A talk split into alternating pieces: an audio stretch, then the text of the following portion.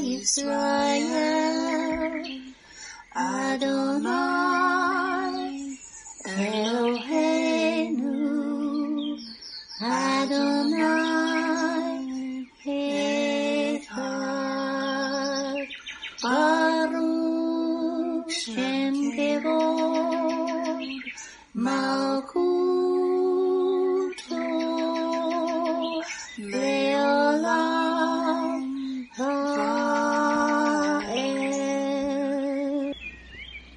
O Israel, the Lord is our God, the Lord is one.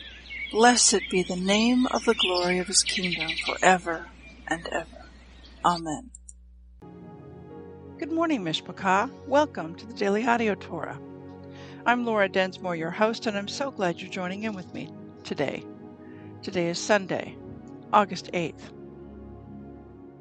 It's hard to believe that we are nearly through the entire Bible in one year. During the week of September the 26th, in just about a month and a half away, we begin a new Torah reading cycle, beginning with Breshit. This will be year three of the daily audio Torah reading cycle. We will begin year three of reading through the entire Bible in one year. I love how we're able to do that, and every single day we have something from the Old Testament, that is the Hebrew Scriptures, the New Testament, that is the Brit Hadashah, the writings or the prophets, a psalm, and a proverb every day. It truly is a balanced diet. So keep on reading with me, keep on studying with me, and let's get ready for a new cycle beginning in September. The other thing I want to point out to you is that the fall feasts are rapidly approaching. And we have the Day of Atonement. Well, first let's begin with Feast of Trumpets. And the Feast of Trumpets this year on the calendar that I follow is September the 9th. Roughly in that time. It's whenever the sighted moon in it is. And some people follow the sliver moon, some people follow the dark moon. Whatever your local congregation does, follow their lead. So we have the Feast of Trumpets or Yom Teruah. Then we have the Day of Atonement coming up. That would be uh, September 17th at sundown, going into the 18th, which is a Shabbat, Day of Atonement, or Yom Kippur, a day of fasting. It's the holiest day on the biblical calendar. It's when heaven's courts are open and when um, we are to take time to repent and to prepare our hearts to get ready for the Feast of Tabernacles. And the Feast of Tabernacles, according to the calendar I follow, I, I use Monte Judah's calendar from Lion and Lamb Ministries. Um, the eve of Feast of Tabernacles is September the 22nd, and the first High Holy Day is September the 23rd, which is a Thursday. And it goes for an entire week, all the way through to September 30th, and then Simchat Torah is Friday, October 1st. I encourage you to find a congregation, a fellowship group that is going to be keeping the Feast of Tabernacles. And I don't mean just setting up a sukkah in your backyard and you go sukkah schlepping from home to home to home. That's not really keeping the Feast of Tabernacles. I'm talking about you plan ahead and you take that week off from work and you actually go camping out of the city you go someplace with your local fellowship group, your mishpachah. Um, there are many of them all over the United States and all over Europe, all over the world. Um, a really big one, probably the one that got it started, is Monte Judah's Sukkot, and you can find out more about that one if you go to lionandlamb.net, their website, and you can sign up. Although I think the sign up time is rapidly coming to a close. People go in tents, they go in RVs, they go in trailers. Um, it's it's a fabulous Sukkot, and people from all over the country go to that one. It's in Oklahoma at Cowbell Lake. But there are many other Sukkots all over the U.S., and it is a joyous time. It is the um, season of our joy. So I encourage you, get connected, go to a local Sukkot, and keep the feast. Now let's continue our journey through the entire Bible in one year. This week we are reading from the New Living Translation for the Hebrew Scriptures and for the Brit Hadashah. And today we begin a new Torah portion, Shoftim, and it means judges. Deuteronomy 16, 18 to 17, 10. Appoint judges and officials for yourselves from each of your tribes in all the towns the Lord your God is giving you. They must judge the people fairly. You must never twist justice or show partiality. Never accept a bribe, for bribes blind the eyes of the wise and corrupt the decisions of the godly. Let true justice prevail, so that you may live and occupy the land that the Lord your God is giving you. You must never set up a wooden Asherah pole beside the altar you build for the Lord your God, and never set up sacred pillars for worship, for the Lord your God hates them. Never sacrifice sick or defective cattle, sheep, or goats to the Lord your God, for he detests such gifts. When you begin living in the towns the Lord your God is giving you, a man or woman among you might do evil in the sight of the Lord your God and violate the covenant. For instance, they might serve other gods or worship the sun, the moon, or any of the stars, the forces of heaven, which I have strictly forbidden.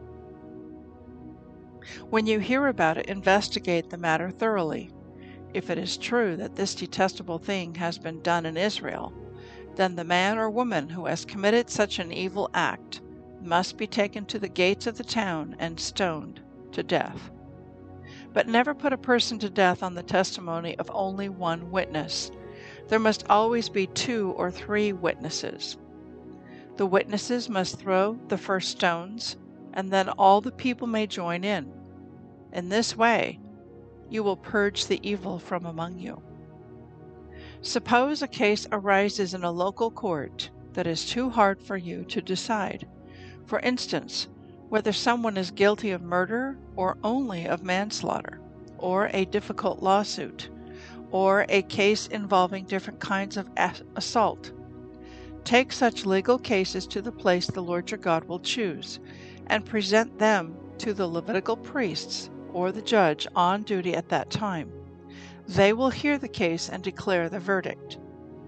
You must carry out the verdict they announce and the sentence they prescribe at the place the Lord chooses. You must do exactly what they say.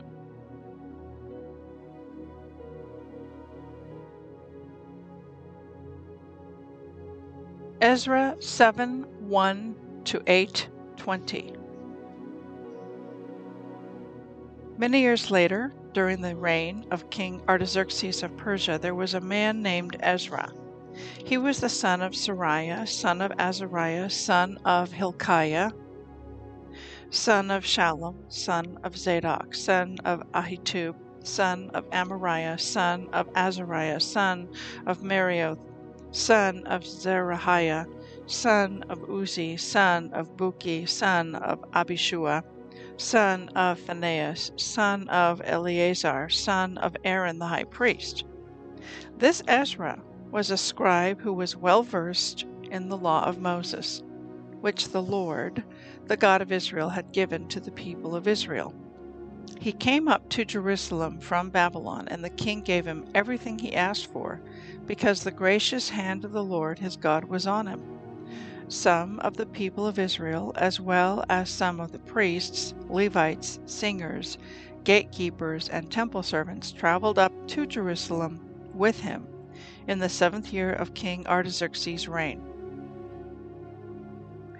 Ezra arrived in Jerusalem in August of that year.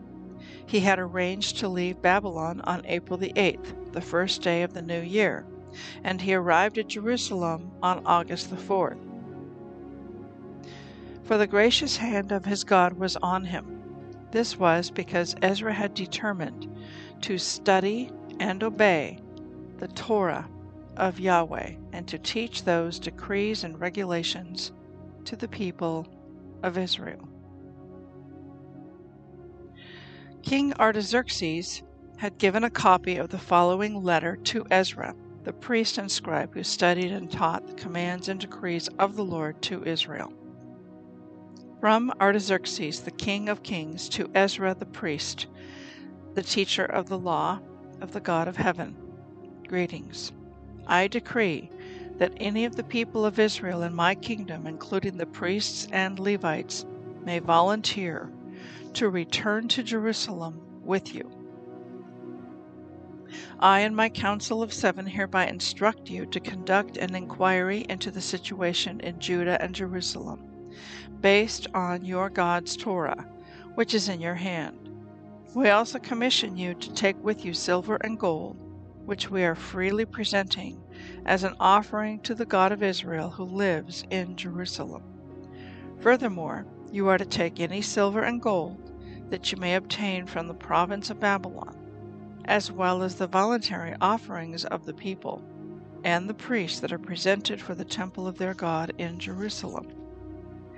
These donations are to be used specifically for the purchase of bulls, rams, male lambs, and the appropriate grain offerings and liquid offerings, all of which will be offered on the altar of the temple of your God in Jerusalem.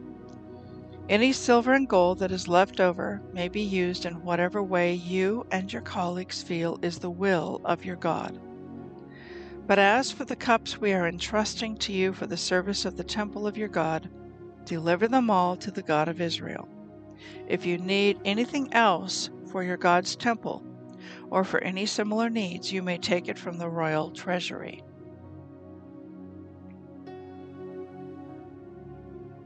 I, Artaxerxes the king hereby send this decree to all the treasurers in the province west of the Euphrates River.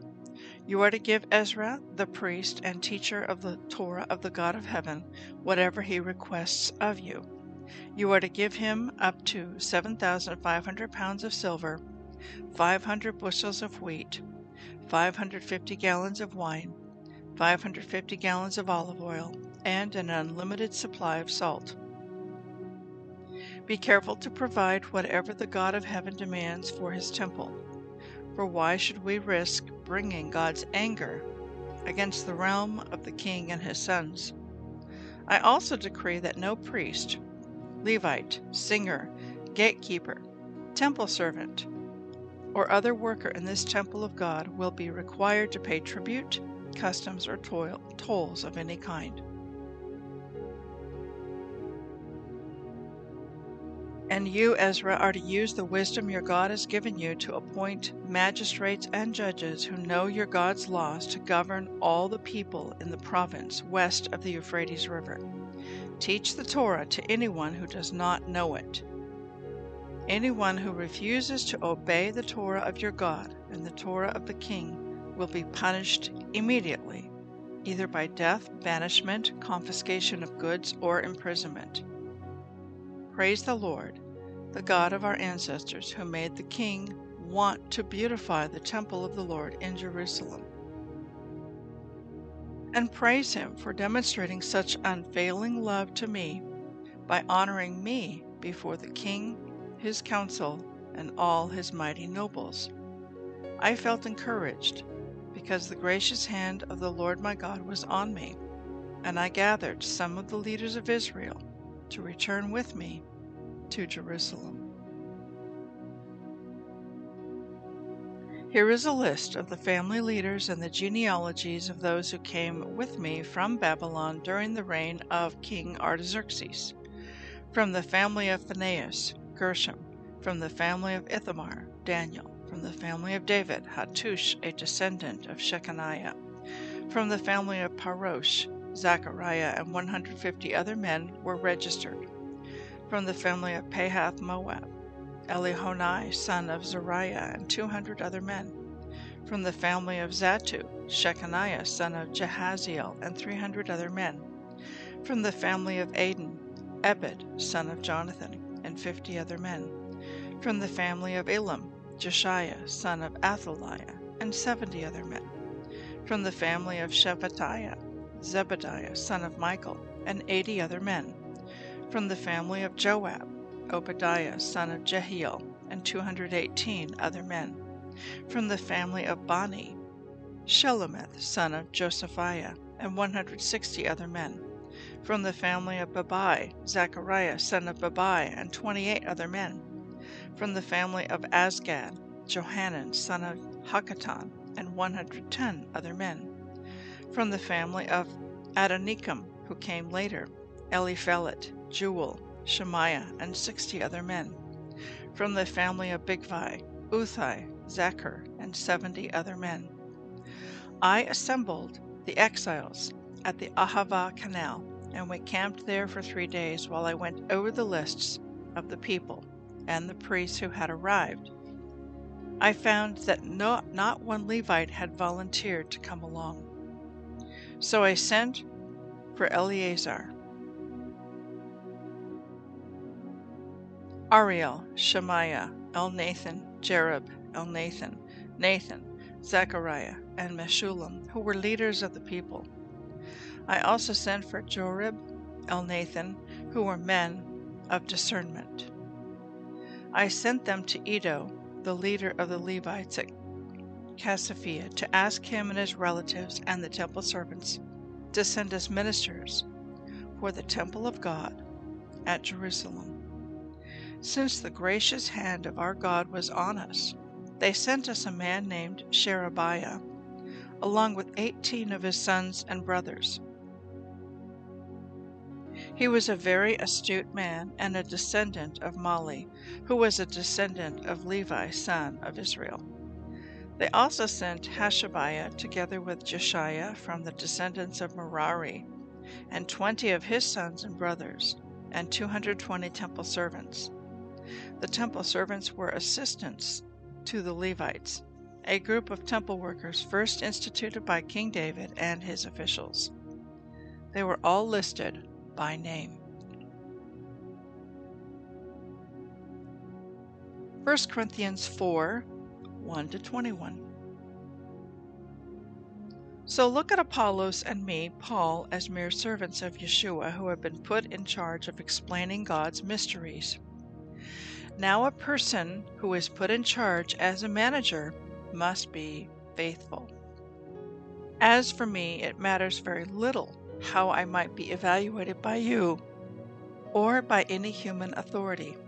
I don't even trust my own judgment on this point. My conscience is clear, but that doesn't prove I'm right. It is the Lord Himself who will examine me and decide. So don't make judgments about anyone ahead of time before the Lord returns, for he will bring our darkest secrets to light and will reveal our private motives. Then God will give to each one whatever praise is due. Dear brothers and sisters, I have used Apollos and myself to illustrate what I've been saying. If you pay attention to what I have quoted from the scriptures, you won't be proud of one of your leaders at the expense of another. For what gives you the right to make such a judgment? What do you have that God hasn't given you? And if everything you have is from God, why boast as though it were not a gift? You think you already have everything you need. You think you are already rich. You have begun to reign in God's kingdom without us. I wish you really were reigning already, for then we would be reigning with you. Instead, I sometimes think God has put us apostles on display like prisoners of war at the end of a victor's parade, condemned to die. We have become a spectacle to the entire world, to people and angels alike. Our dedication to Yeshua makes us look like fools, but you claim to be so wise in Christ. We are weak, but you are so powerful. You are honored, but we are ridiculed. Even now, we go hungry and thirsty, and we don't have enough clothes to keep warm. We are often beaten and have no home. We work wearily with our hands to earn our living. We bless those who curse us. We are patient with those who abuse us. We appeal gently when evil things are said about us. Yet, we are treated like the world's garbage, like everybody's trash, right up to the present moment. I am not writing these things to shame you, but to warn you as my beloved children. For even if you had 10,000 others to teach you about Christ, you have only one spiritual father. For I became your father in Yeshua when I preached the good news to you. So I urge you to imitate me. That's why I have sent Timothy, my beloved and faithful child in the Lord.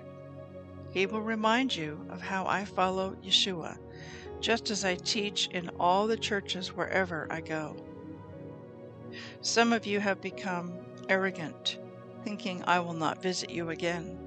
But I will come, and soon, if the Lord lets me.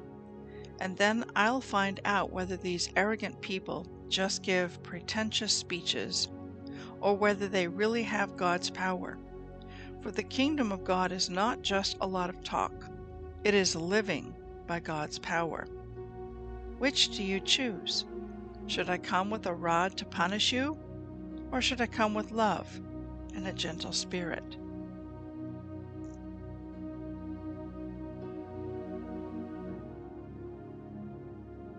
Psalm 30, 1 to 12. I will exalt you, Lord, for you rescued me. You refused to let my enemies triumph over me. O Lord my God, I cried to you for help, and you restored my health. You brought me up from the grave, O Lord. You kept me from falling into the pit of death. Sing to the Lord, all you godly ones. Praise his holy name.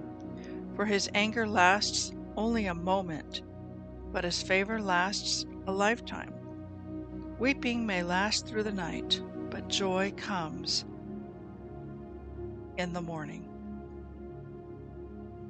When I was prosperous, I said, Nothing can stop me now. Your favor, O Lord, made me as secure as a mountain. Then you turned away from me, and I was shattered. I cried out to you, O Yahweh. I begged the Lord for mercy, saying, What will you gain if I die, if I sink into the grave? Can my dust praise you? Can it tell of your faithfulness? Hear me, Lord, and have mercy on me. Help me, O Lord.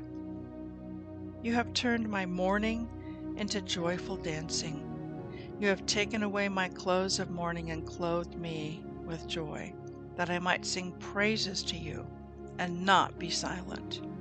O Yahweh, my God, I will give you thanks forever.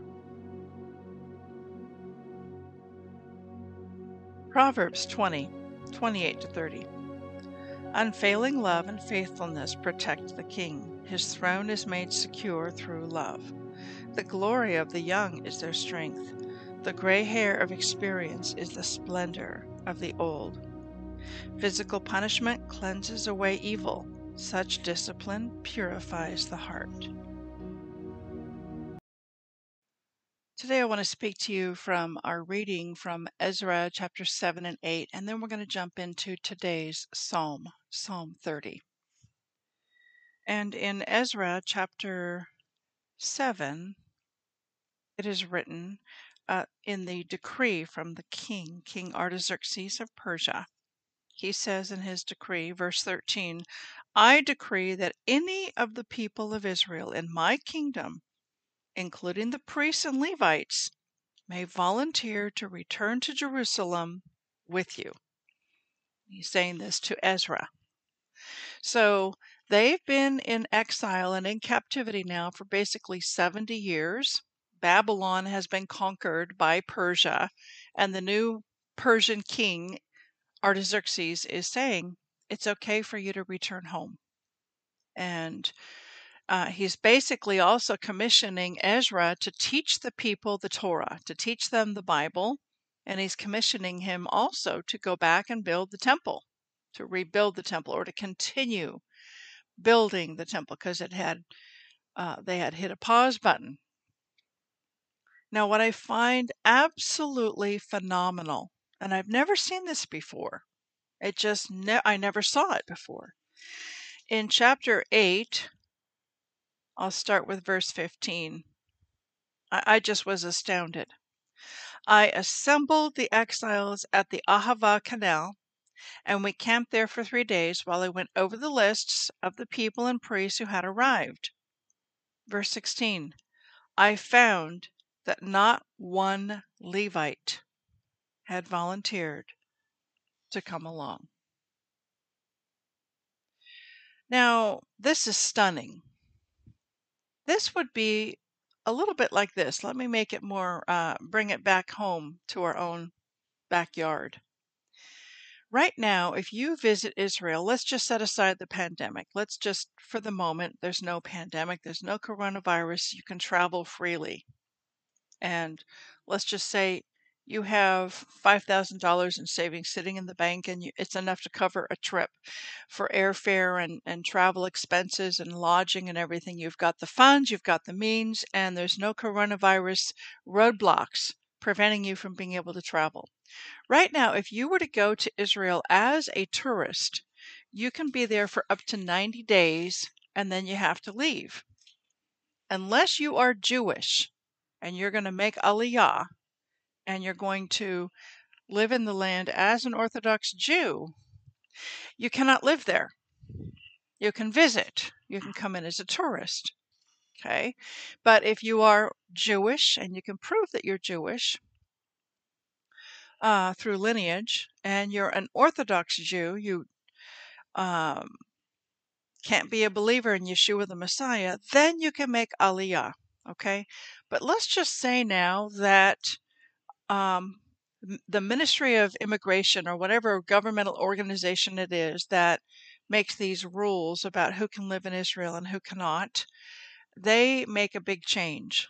And they say, you don't have to be an Orthodox Jew to make Aliyah. Uh, you can believe in Yeshua the Messiah. Um, and if, if you want to come on home, we invite you to come home to Israel. Now, that would be huge. That would be a major shift in policy. Lots and lots of Christians from all different streams and denominations love Israel and they love going there and visiting and they have many different ministries there. But if unless you're Jewish, you can't stay. You can only be there 90 days. So now a new decree that would be like the decree from King Artaxerxes. Uh, hey, fellow Christians, those of you who are not Jewish, but who love the God of Israel, who love the land of Israel and the people of Israel, you can come home. How many people would actually leave, would actually make Aliyah and immigrate to the land of Israel? Maybe 10%? Maybe 5%? Maybe 1%? Why wouldn't there be a huge inrush to move to Israel? Well, we get comfortable. We are living in exile. This is not our home. We are pilgrims. We are strangers passing through. Ultimately, our ultimate destination is the land of Israel, and it is Jerusalem. That is where Yeshua is going to rule and reign for 1,000 years. So if the Lord made a way and orchestrated in such a way that it's okay to go home now, you don't have to wait until the tribulation period. You don't have to wait for the greater exodus. I want you to go home now. Um, what prevents us and stops us from going? Well, we have a lot of roots. We have family. We have spouses and children and grandchildren. We have jobs. We have mortgages. All those things that keep us rooted where we are. The same thing can be said of the Jews today. Many of the secular Jews who still live in New York and San Diego and LA and San Francisco and all over the, the world, uh, they don't leave until or unless there is severe persecution. And lately there has been a huge wave of Jews leaving France because of the severe persecution that's going on there. People get very comfortable. We get comfortable in our Egypt, don't we? and we're not really ready to pick up and leave until there's fire under our feet. So I guess I bring this up because the lesson we can learn from this is the following. We don't want to get too comfortable in our Babylon, in our Egypt, in the place where we are now. We are pilgrims just passing through, and we need to travel lightly. We want to keep our roots shallow because there may come a day in the not too far distant future when there will be severe persecution, when there will be war going on. I mean, a military hot war. And we will have to flee as refugees. When the day comes of the greater exodus, when it is time to go and he whistles for us, and it's time to leave and follow the cloud by day and the pillar of the fire by night, will we be willing and ready to obey and do it? This is one reason why we do Sukkot every year. It's a practice, it's a rehearsal, but one day it will not be a rehearsal. It's a, what are we rehearsing? We're rehearsing leaving our comfortable homes, our usual normal lifestyle, and we live out in the wilderness for a whole week. We become a temporary community out in the wilderness. And we're camping in RVs, trailers, tents, what have you. And we're out of the cities and we're out of our comfort zone and we are practicing because there will come a day when it won't be practice, it will be the real deal. Um, so I just want to encourage you to be thinking about that. Would you be like one of those Levites that when they were offered the opportunity to return home, to go back and do temple service, not one Levite volunteered. They had to go looking for some Levites who could come back and function in the role of doing the temple service. Let us be ready to go when it is time to go. Let us not sink our roots too deeply. Okay, I want to take a look at Psalm 30, and there's a couple of verses in this psalm that are just my favorites. And I'll start with verse 4. Sing to the Lord, all you godly ones, praise his holy name, for his anger lasts only a moment, but his favor lasts a lifetime. Weeping may last through the night, but joy comes with the morning. So many, many people throughout the world, many believers, are going through a nighttime season in their life. There's a lot of weeping and sorrow and grief. Going through this coronavirus pandemic is difficult.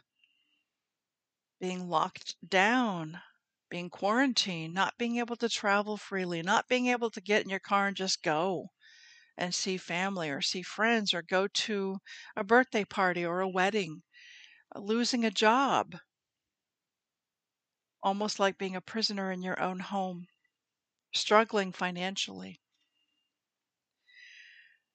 Weeping may endure for a night. Many of us are going through that nighttime season, and there is weeping, and the Lord sees. He sees your tears that are privately shed in the closet of the night. But joy comes with the morning. So we endure through the night season, and we know that the night does not last forever, but in the morning the sun rises. And that's both the S U N and the S O N. The sun rises in our hearts. So I speak joy over you this day. I speak the joy of the Lord over you this day that has nothing to do with your circumstances, but has everything to do with who He is. May He put His favor upon you. May He embrace you. May He comfort you. May He give you hope and encouragement.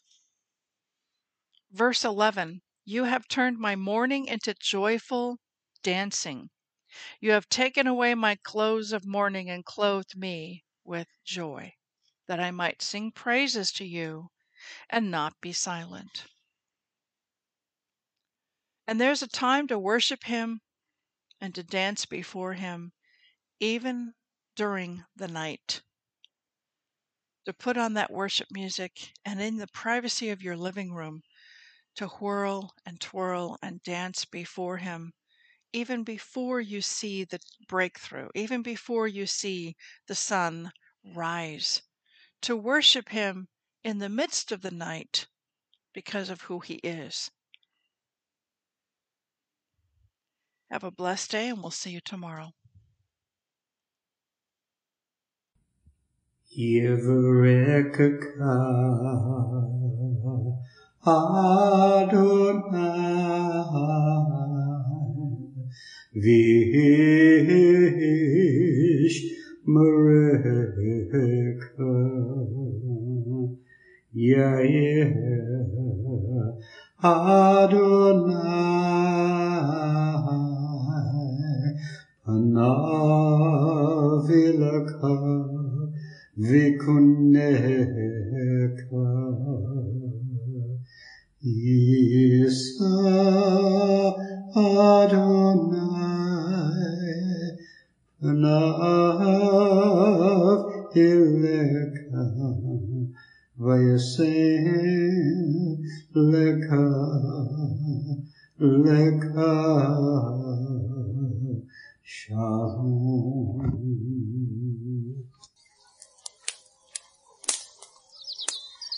The Aaronic blessing from Numbers chapter 6, 24 to 26. Adonai bless you and keep you. Adonai make his face to shine upon you and be gracious to you. Adonai lift up his countenance upon you and give you peace.